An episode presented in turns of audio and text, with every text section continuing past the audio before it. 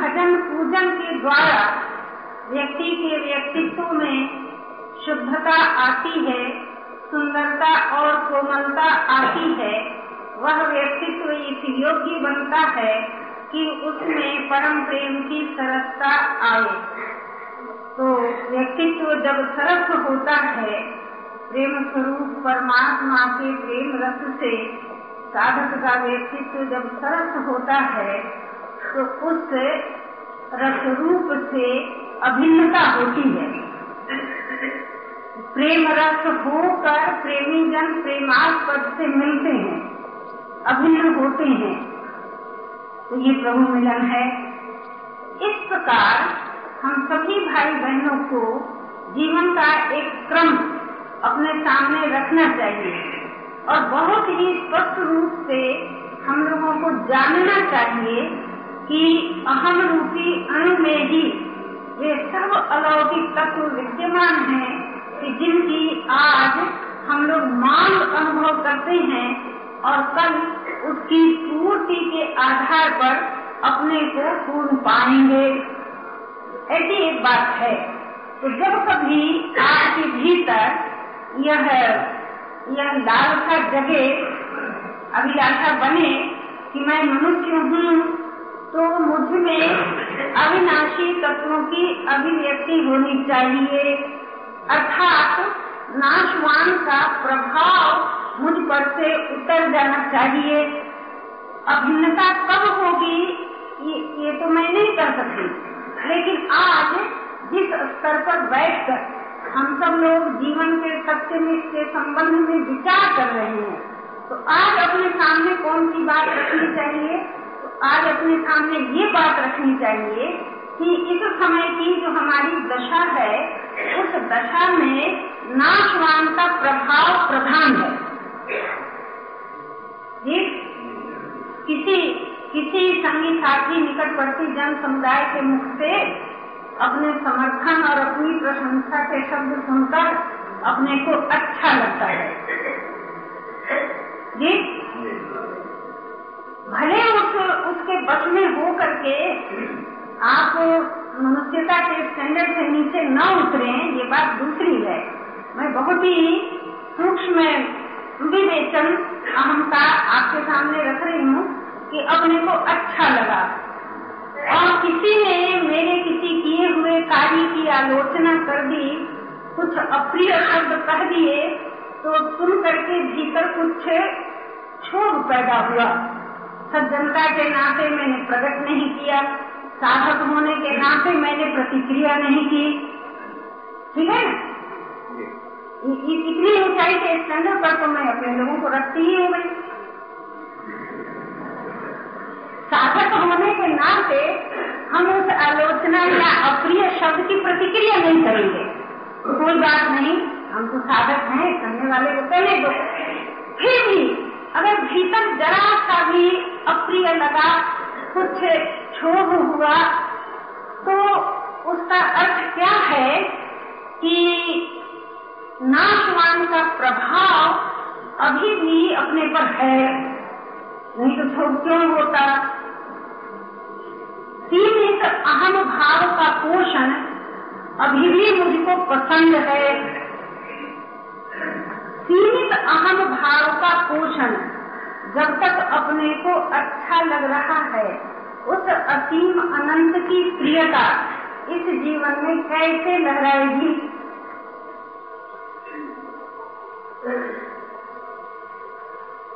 तो रहन सहन की सुविधा में असुविधा पैदा हो जाना और कुटुम्बियों के बीच में हम रहते हैं निकटवर्ती जन समुदाय के बीच में हम रहते हैं, उनका अपने विपरीत हो जाना। या बिना मेरे कहे, बिना मेरे, मेरी ओर से चेष्टा किए, मेरे मेरे संकल्पों की पूर्ति का इंतज़ाम हो जाना। तो अनुकूलता अच्छी लगती है, प्रतिकूलता बुरी लगती है। जो सुविधाएँ प्राप्त हैं, उनके हट जाने का मन में कुछ भय और चिंता है। और जो अनुकूलताएँ आने वाली हैं, उनका कभी कभी चित्र दिखाई देता है। बैठे बैठे कि अब तो लक्षण कुछ ऐसे हैं कि बहुत अनुकूल परिस्थिति बन जाएगी। ये सब बातें बहुत अच्छी मेरे अनुकूल हो जाएँगी। तो अगर इन बातों का प्रभाव अपने पर होता है तो इसको मैं कहती हूँ। कि नाशवान का प्रभाव मुझ पर है। आपके जानते ऐसा है कि नहीं? है। नाशवान का प्रभाव हुआ ना? अब होना क्या चाहिए? तो होना चाहिए अविनाशी का प्रभाव, जो जो सदा सदा से है, जो सदा सदा तक रहेगा। बीच में मेरे लिए एक ऐसी घड़ी आ गई कि हमने ऐसा देखा कि भाई नाशवान के प्रभाव में पड़ के एक 24 घंटे का समय भी हमारा संतुलन में नहीं बीत रहा है। चौबीस घंटे का समय भी संतुलन में नहीं बीतता है। कुछ कुछ अधिक अनुकूलता सामने आ गई तो उसके संक्षोभ में भी संतुलन बिगड़ गया। और कुछ प्रतिकूलता सामने आ गई तो उसके प्रभाव में भी संतुलन बिगड़ गया। तो इस तरह से बनने, बिगड़ने वाली सुखद और दुखद लहरियों में कब तक हम लोग गोते खाएँगे? कभी सुख का, कभी दुख का आक्रमण जो अपने पर होता है। दुख के आक्रमण को तो आप सभी बड़े ज़ोर से जानते हैं, लेकिन सुख का आक्रमण उससे कम खतरनाक नहीं होता। सुख का आक्रमण भी बड़े ज़ोर का होता है तो कब तक मनुष्य होकर सचेत होकर साधक कोटि के होकर अविनाशी जीवन के जिज्ञासु होकर और अनंत परमात्मा के परम प्रेम के रस के अभिलाषी होकर कब तक सुख दुख के आक्रमणों से आक्रांत होते रहेंगे ऐसा प्रश्न है? हम सभी भाई बहनों को अपने द्वारा अपने से अकेले में बैठ करके पूछना चाहिए कि हम गीत गाते हैं अविनाशी के। चर्चा करते हैं अविनाशी के।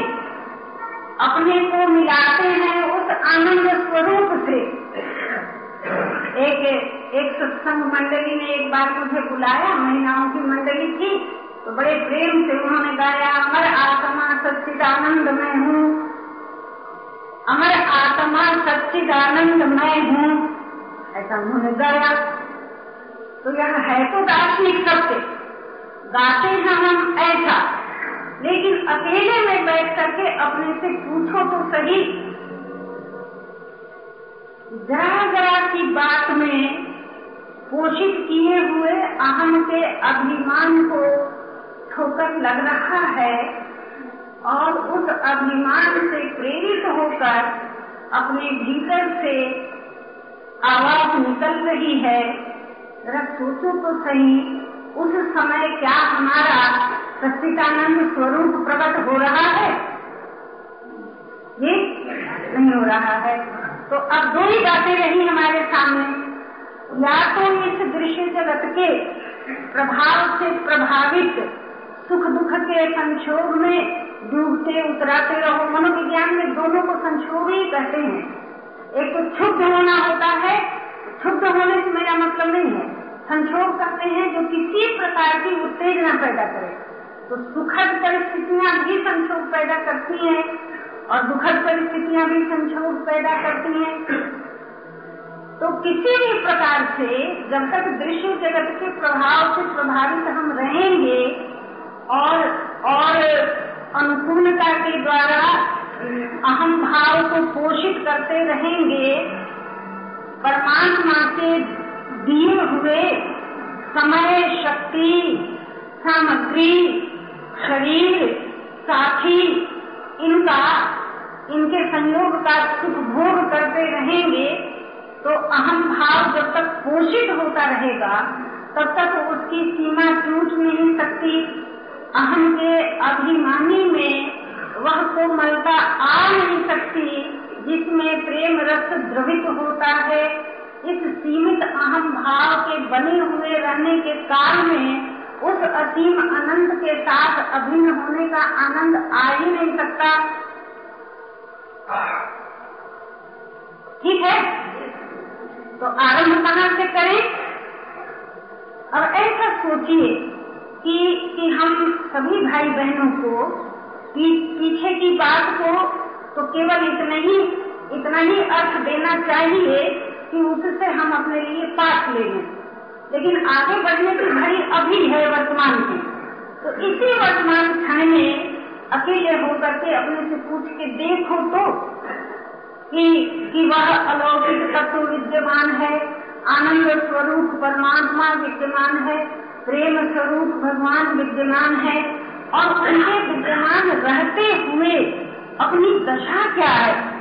तो भीतर भीतर अभाव सताता है और और उस अभाव से जब अपने भीतर दीनता आती है इंफीरियोरिटी आती है तो बाहर बाहर से सदगुणों के आधार पर, पद के आधार पर हम लोग अहम का श्रृंगार करते रहते हैं। मैं बड़ा गुणवान मैं बड़ा पदवान मैं बड़ा समाज सेवी मैं बड़ा जपी मैं बड़ा तपी मैं बड़ा त्यागी मैं बड़ा अध्ययनशील। अध्ययनशीलता का भी एक श्रृंगार व्यक्ति अपना लेता है। एक सज्जन मुझे मिले थे। दो बरस पहले की बात है। फाजिलका है हिंदुस्तान, पाकिस्तान के बॉर्डर पर एक नगर पंजाब में। तो वहाँ मानव सेवा संघ की एक शाखा बनी। सत्संग के लिए हम लोग वहाँ गए, सब लोग मिले, बहुत अच्छा लगा। तो वहाँ के जो समाज के प्रतिष्ठित व्यक्ति थे जो जो थे, दो चार जने थे तो वहाँ के लोगों ने सबको बुलाया। कहा कि माता जी सबसे मिलाएँ आपको। मिला बहुत अच्छी बात है, नहीं मिलाओ। तो वृद्ध पुरुष अस्सी वर्ष के होंगे या अस्सी से भी कुछ ज़्यादा ही होंगे। बड़े प्रेम से मिले और मिल करके अपनी बात जब उन्होंने बताई तो ये कहा कि इतनी उम्र हो गई है, पंडित थे, विद्वान थे, कुछ अध्ययन उनका था, शास्त्रज्ञ भी थे तो बड़ी खुशी से कहने लगे कि, अब अभी भी मेरा कार्यक्रम ऐसा चलता है कि चौबीस घंटे में कम से कम आठ घंटे मैं अध्ययन में लगाता हूँ। भीतर भीतर मैंने सोचा कि ये वृद्ध पुरुष अस्सी वर्ष का हो गया अभी भी इसको आठ घंटे अध्ययन करने की आवश्यकता मालूम होती है तो इतने दिनों तक जो सारा अध्ययन इसने किया, वो काम कब आएगा इससे? कहा नहीं मैंने ऐसे उनको? सुना और सुन करके मेरे जी में लगा। ये भी एक व्यसन हो गया क्या? और कब तक चलेगा ये। तो कितना सूक्ष्म है और कितना सहज स्वाभाविक है कि अभी अभी मैं अगर शरीरों के साथ अपने को मिला करके बैठ जाऊँ तो तो नाशवान के प्रभाव से इतने, इतना प्रभावित हो जाऊँ दुख दुख के आक्रमण से इतनी आक्रांत हो जाऊँ कि अपने सचिदानंद स्वरूप का कहीं पता ही नहीं चले। ऐसी दुर्दशा। और अभी अभी सत्संग के प्रकाश में, सदग्रंथों के प्रकाश में संत महापुरुषों की, के संपर्क से, उनके वचनों के प्रकाश में आप अपने को नाशवान के प्रभाव से मुक्त करना पसंद करें तो तो बिल्कुल ही देर नहीं लगती है। ऐसा लगता है कि सारा जैसे भ्रम का भ्रम ही था, और मिटा तो कहाँ गया, और कब मिटा और पहले क्या था? तो कुछ नहीं, सब एक साथ ऐसे उड़ जाता है कि सचमुच जो है उसके प्रकाश में ना ना मैं और तुम रह जाता है न टाइम एंड प्लेस रह जाता है स्थान और काल का भी कोई निशान नहीं रह जाता और न दुख है न अभाव है न मृत्यु है कुछ नहीं है। तो वस्तुतः जो है उसी को प्रधानता देनी चाहिए। ये।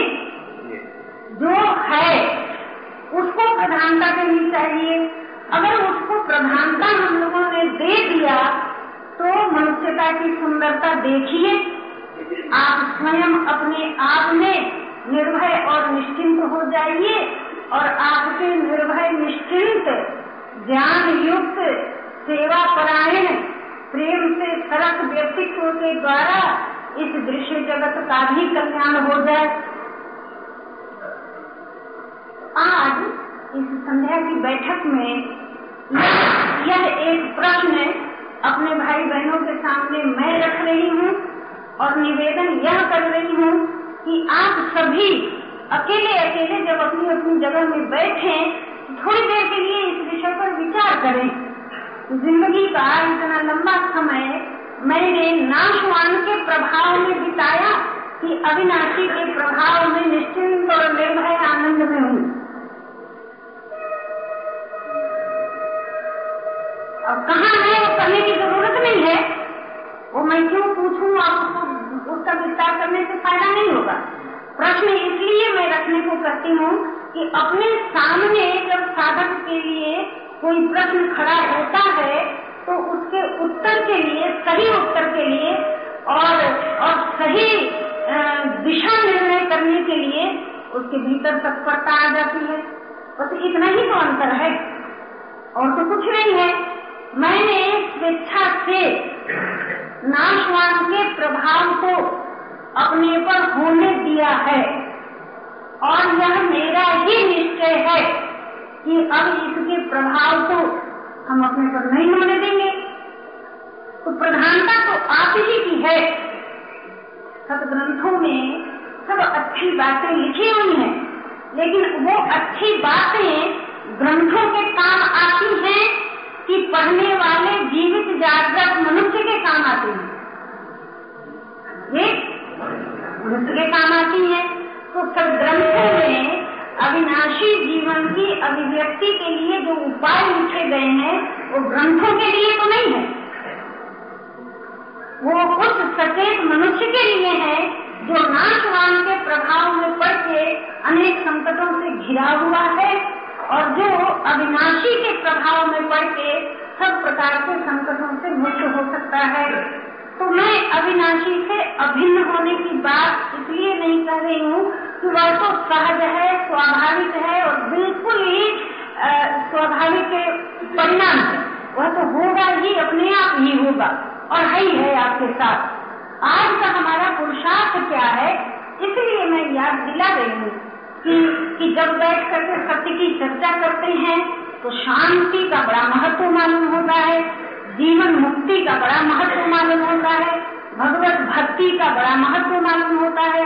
और जब सत्संग का प्रोग्राम चर्चा का प्रोग्राम पूरा हो गया और जब दूसरे दूसरे काम में लग गए और दूसरे दूसरे व्यक्तियों के साथ व्यवहार करने लगे तो उस समय अपने को एक बार ध्यान से देखो तो कि शांति का महत्व लेकर बातचीत कर रहे हैं हम। मुक्ति और भक्ति का महत्व लेकर दूसरों से मिलने में सावधान है हम कि कि, कि और क्या क्या बातें हो रही हैं। तो मैंने ऐसा सुना है। दुख की बात है लेकिन साधकों के मुख से मैं ऐसा सुनती हूँ तो एकदम से हमारे तो हाथ पाँव ठंडे हो जाते हैं। जब साधकों के मुख से मैं सुनती हूँ कि अरे भाई व्यवहार तो व्यवहार है यहाँ तो ऐसे करना ही पड़ेगा। अच्छा तो प्रधानता किसकी रही? यहाँ इस भवन में बैठकर जिस सत्य की चर्चा हो रही है उसकी प्रधानता रही कि नाशवान की प्रधानता रही। किसी व्यक्ति को आ, अपनी ओर मुखातिब बनाए रखने के लिए उल्टा सीधा हम कर रहे हैं हमारे दिल में आता है कि ये भगवान ऐसी चेतना दे दीजिए। आदमी क्यों नहीं सोचता है कि कोई व्यक्ति कितना भी प्रसन्न हो जाएगा तो मुझे क्या दे देगा? जो जो कुछ देगा व्यक्ति व्यक्ति को, वो नाशवान ही होगा कि अविनाशी होगा? तो साधक होकर इतने घंटे ध्यान लगाया कि नहीं? इतनी संख्या में अपने इष्ट के नाम का जब किया कि नहीं? इन बातों पर तो ज़ोर लगता है अपनी ओर से। लेकिन 24 घंटे के जीवन में उठते, बैठते, चलते, फिरते, खाते, पीते, लेते, देते अविनाशी का प्रभाव अपने पर है। उस प्रकाश में हम व्यवहार कर रहे हैं कि नाशवान के प्रभाव से प्रभावित होकर व्यवहार कर रहे हैं। इस बात को सोचने में आदमी को कुछ लगता ही नहीं है। और जब ऐसी चर्चा महाराज जी करते और मानव सेवा संघ के साधन प्रणाली के रूप में ये बातें हम लोग कहते हैं तो कुछ लोग कहते हैं कि आपके यहाँ केवल थ्योरी थ्योरी है, सिद्धांत सिद्धांत की बात है, प्रैक्टिस तो कुछ है नहीं। है तो प्रैक्टिस का अर्थ क्या है कि सबको बैठा दिया जाए दो चार घंटे के लिए, कुछ पाठ पकड़ा दिया जाए, कुछ क्रिया पकड़ा दी जाए, कुछ अभ्यास पकड़ा दिया जाए। और और दूसरे लोग देखें तो कहें कि हाँ मानव सेवा में प्रैक्टिस है। मैं कहती हूँ कि नाशवान के प्रभाव से अपने को मुक्त करना, अविनाशी के महत्व को सब समय अपने सामने रखना, जीवन में उसको धारण करना उसकी अभिव्यक्ति के लिए सब समय सावधान रहना ये प्रैक्टिकल नहीं है तो क्या है? ये अच्छा इस प्रैक्टिकबिलिटी के बिना वो क्रियात्मक की हुई साधना आपके काम आ जाएगी। जीवन में रखे रहो नाशवान का प्रभाव ये धन में नहीं घटना चाहिए, ये सुविधाएँ भी नहीं घटना चाहिए आरामदेह रहन सहन ये भी नहीं मिटना चाहिए। और और शांति मिल जाए, और खूब भजन बन जाए, और खूब पूजन बन जाए तो ये तो संभव हुआ नहीं तो जो हो नहीं सकता, जो संभव नहीं है, उस पर हमारा ध्यान जाता है।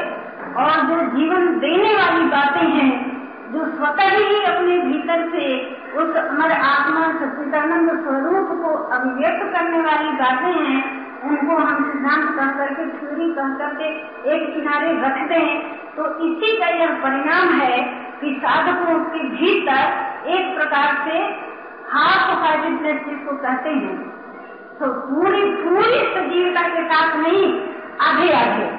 भगवान का नाम क्यों लेते हैं? मनुष्य है, उनको याद तो आता ही है। तो नाम लिए बिना रह नहीं सकते तो नाम भी ले रहे हैं और नाम में प्रियता उदित होने के विपरीत कर्म भी कर रहे हैं।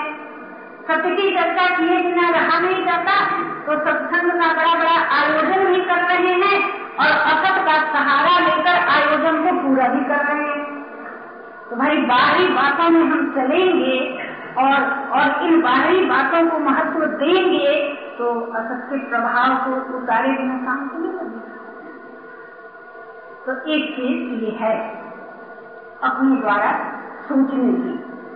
और पहली बात हो गई थी कि संकल्प पूर्ति के, सुख के प्रलोभन का त्याग। पहला पाठ है। ऐसा मुझे लगता है कि जैसे स्कूल जाते, जाने पर सबसे पहले अपनी, अपने समय की बात कर रही हूँ आजकल तो क्या क्या हुआ है तो सबसे पहले वर्णमाला के अक्षर सिखाए जाते थे। तो ऐसा लिख करके को और उस पर उंगली ऐसे ऐसे फेरने के लिए अभ्यास कराया जाता था। पाठशाला में और बहुत से बीज रखे रहते थे किसी किसी तरह के, और ज़मीन पर बड़ा सा क लिख दिया और बीज से उसको सजाते थे हम छोटे बच्चे। तो जैसे स्कूल में पढ़ने के लिए जाओ और सबसे पहला पाठ होता है वर्णमाला के अक्षर पर उंगलियों को फेरना। ऐसे ही अगर अपने को साधक स्वीकार करते हैं हम, और साधना महाविद्यालय से प्रवेश करते हैं तो पहला ही पाठ होना चाहिए। और यही है कि संकल्प पूर्ति के सुख के प्रलोभन को छोड़ो। ये तो पहला पाठ हो गया। दूसरा पाठ क्या हो गया? दूसरा पाठ हो गया कि जब अपने संकल्प पूर्ति के सुख के लिए कुछ नहीं करना है तो, तो करने की सामग्री जो मिली है वो क्या होगी? तो वो निकटवर्ती जन समुदाय की सेवा में लगाओ। दूसरा बात हो गया। तो तीसरी बात क्या हो गई? कि अब प्रातः काल संध्या समय दोपहर को आधी रात को जिस समय भी घड़ी मत देखिए। नियम बना सकते हैं और उसका पालन कर सकते हैं तो अच्छी बात है। और माइंड को बिल्कुल फ्री रखते हैं और आप में सामर्थ्य है तो वो भी बढ़िया है। तो जिस समय जिस समय अवसर लग जाए, उसी समय तो थोड़ी देर के लिए अकेले हो जाओ और फिर अपने को देखिए, अपने से बात कीजिए। और पूछिए कि अभी जो कार्यक्रम चल रहा है मेरा प्रातः काल से संध्या समय तक सोकर जगने के बाद से लेकर पुनः निद्रा की जड़ता में डूबने के समय तक जो कार्यक्रम चल रहा है, उसमें नाशवान के प्रभाव की प्रधानता है कि अविनाशी की प्रधानता है। सोच के देखो। और जहाँ जहाँ आपको ऐसा लगेगा कि ये काम तो मैंने जगत के प्रभाव से प्रभावित होकर किया तो तुरंत ही चेतना आएगी। तुरंत ही आपके भीतर से बल आएगा। नहीं नहीं, ऐसा नहीं करना है। ये नहीं होना चाहिए। बड़ा आराम मिलता है। बहुत शक्ति मिलती है। आप प्रयोग करके देखिए, मनुष्य का सारा जीवन ही इस सत्य के प्रभु प्रयोग पर इतना खरा निखरता है, इतनी सुंदरता उसमें आती है कि बाहर से किसी तरह की बाहरी मदद लेने की बिल्कुल ही आवश्यकता नहीं है। जिस जिस व्यक्तित्व में आज धन का लोभ, तन का मोह पद का अभिमान सम्मान की वासना इसको गंदा करके रखे हुए है कहाँ कहाँ हम दलित होते फिरते हैं? कहाँ कहाँ अपमानित होते फिरते हैं?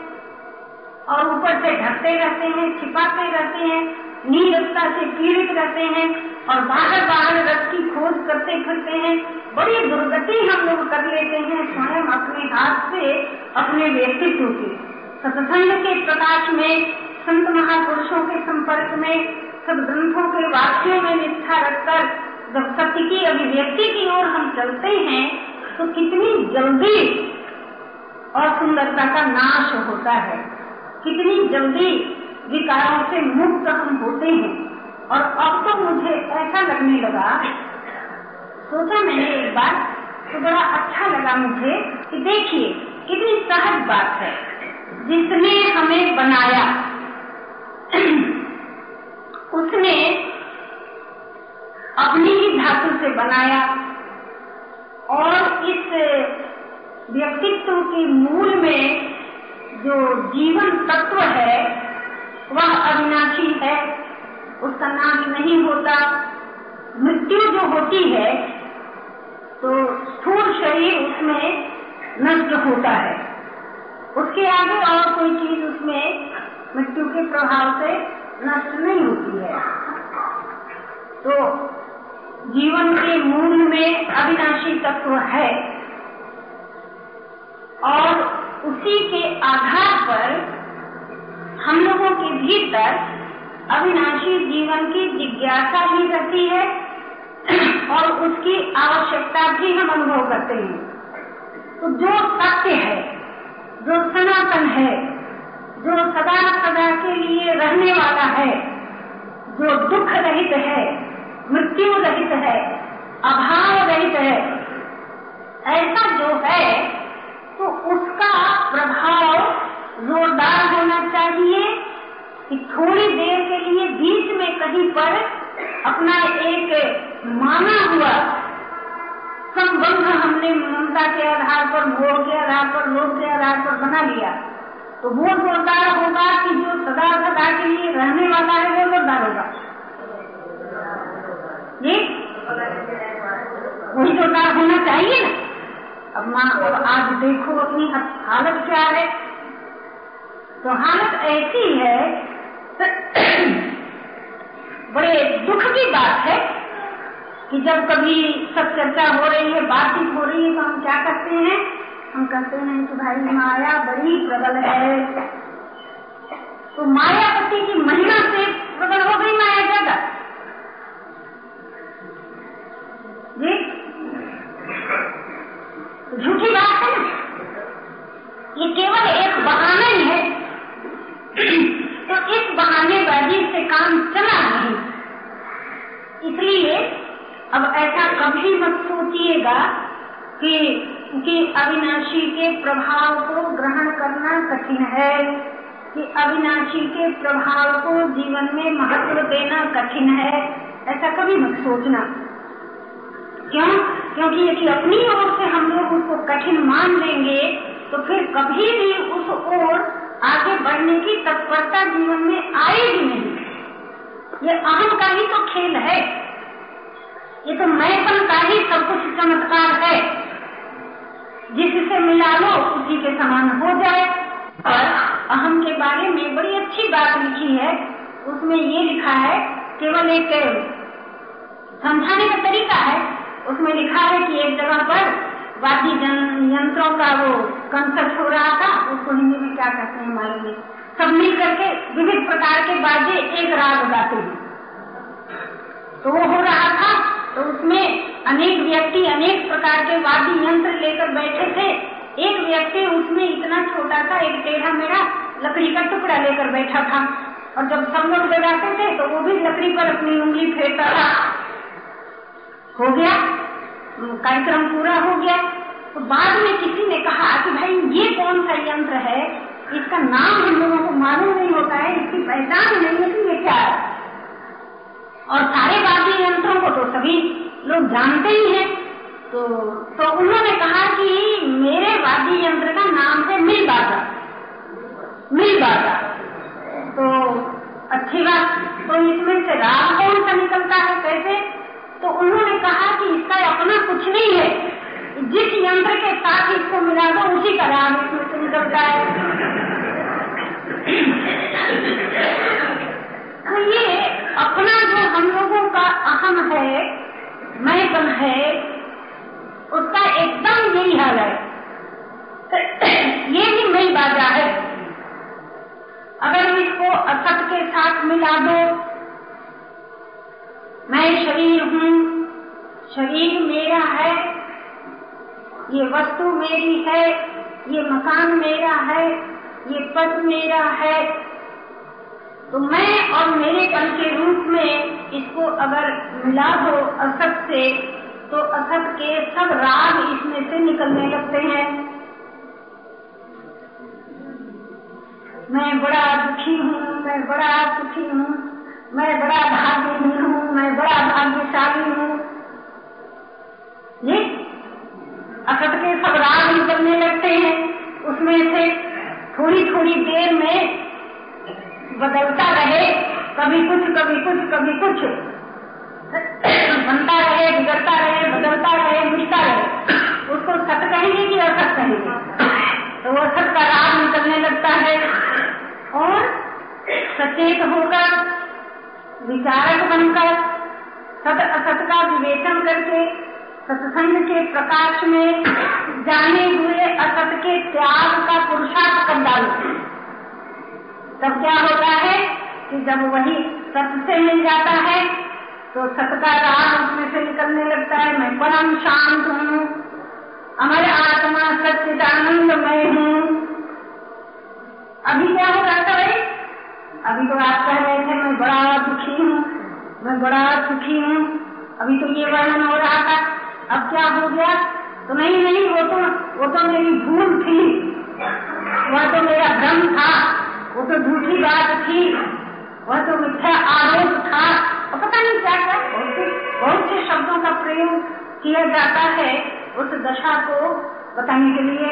और अब क्या है? तो मैं तो शुद्ध हूँ। मैं शांत हूँ, ये हो जाता है। तो मैं आज इस बैठक में अपने लिए और आपके लिए केवल इतनी सी बात याद दिलाना चाहती हूँ कि हमारा आपका जो जन्म हुआ है और इस धरती पर सृष्टिकर्ता हम लोगों को संभाल करके रख रहे हैं। इन सारी बातों की सार्थकता इसमें है कि हम निज विवेक के प्रकाश का सदुपयोग करें और नाशवान के प्रभाव को अपने पर से मिटाकर अविनाशी के प्रभाव को महत्व दें तो यहाँ से हमारा साधन युक्त जीवन आरंभ होगा।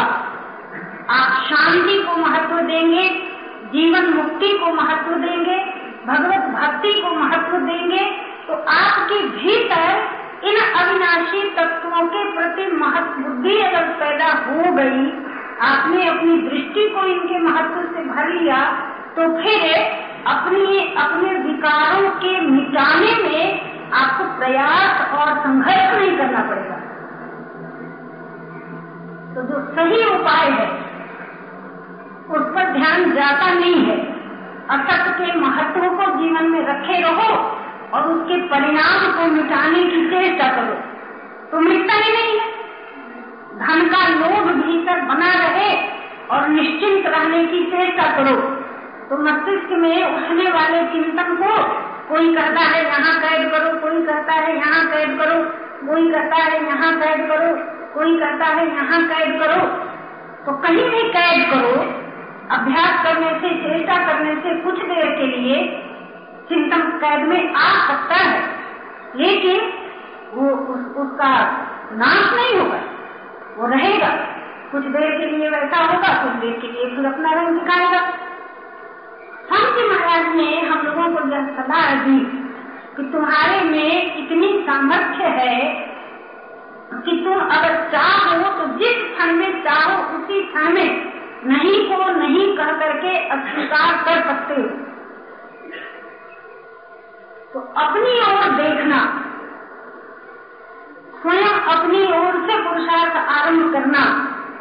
अविनाशी जीवन की आवश्यकता को अनुभव करना। हमारा पुरुषार्थ है और उसकी पूर्ति का सारा प्रबंध जुटाना ये जीवन दाता का दायित्व है। अपना दायित्व तो बहुत अच्छी तरह से निभाते हैं। पहले पहल जब मुझे मालूम हुआ कि मैं अपनी भूल के परिणामों में फंसी हुई हूँ।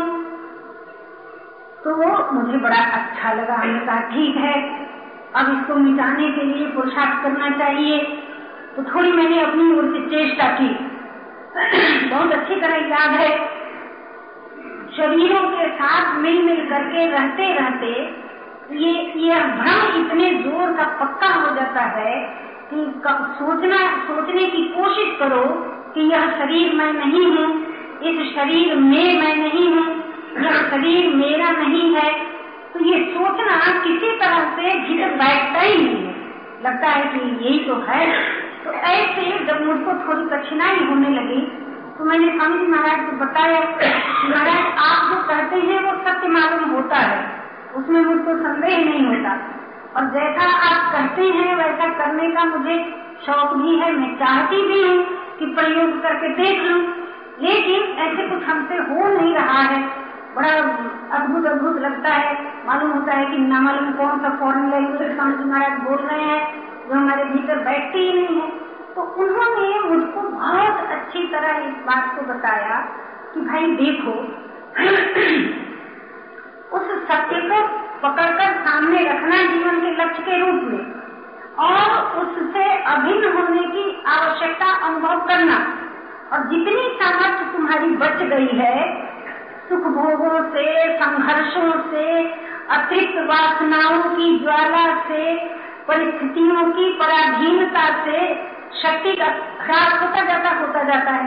जब हम साधक होने चलते हैं तो अधिक अंश में तो सब नष्ट ही हो गया है। थोड़ा सा बच गया है।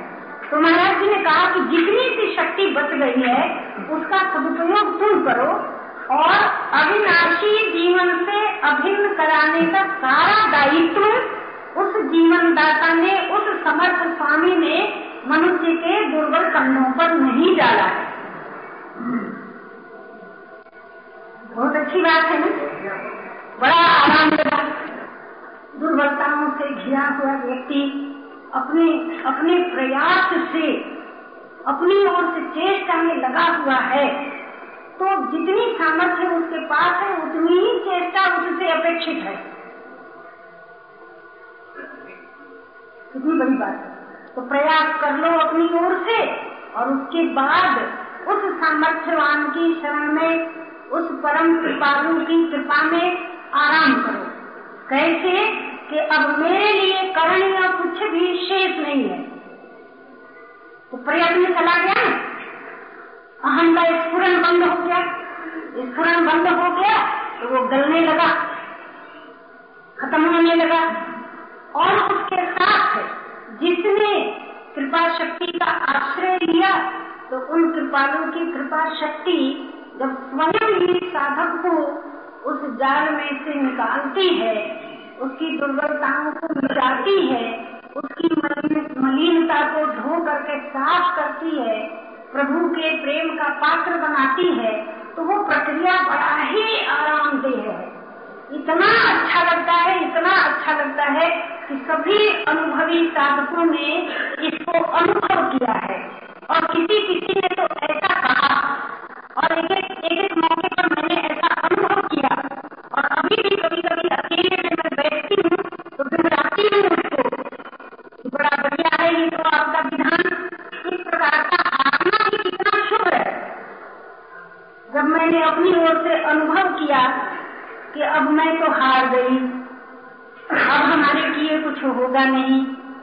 तो उस तरह का हारना भी इस पथ में बड़ा शुभ है।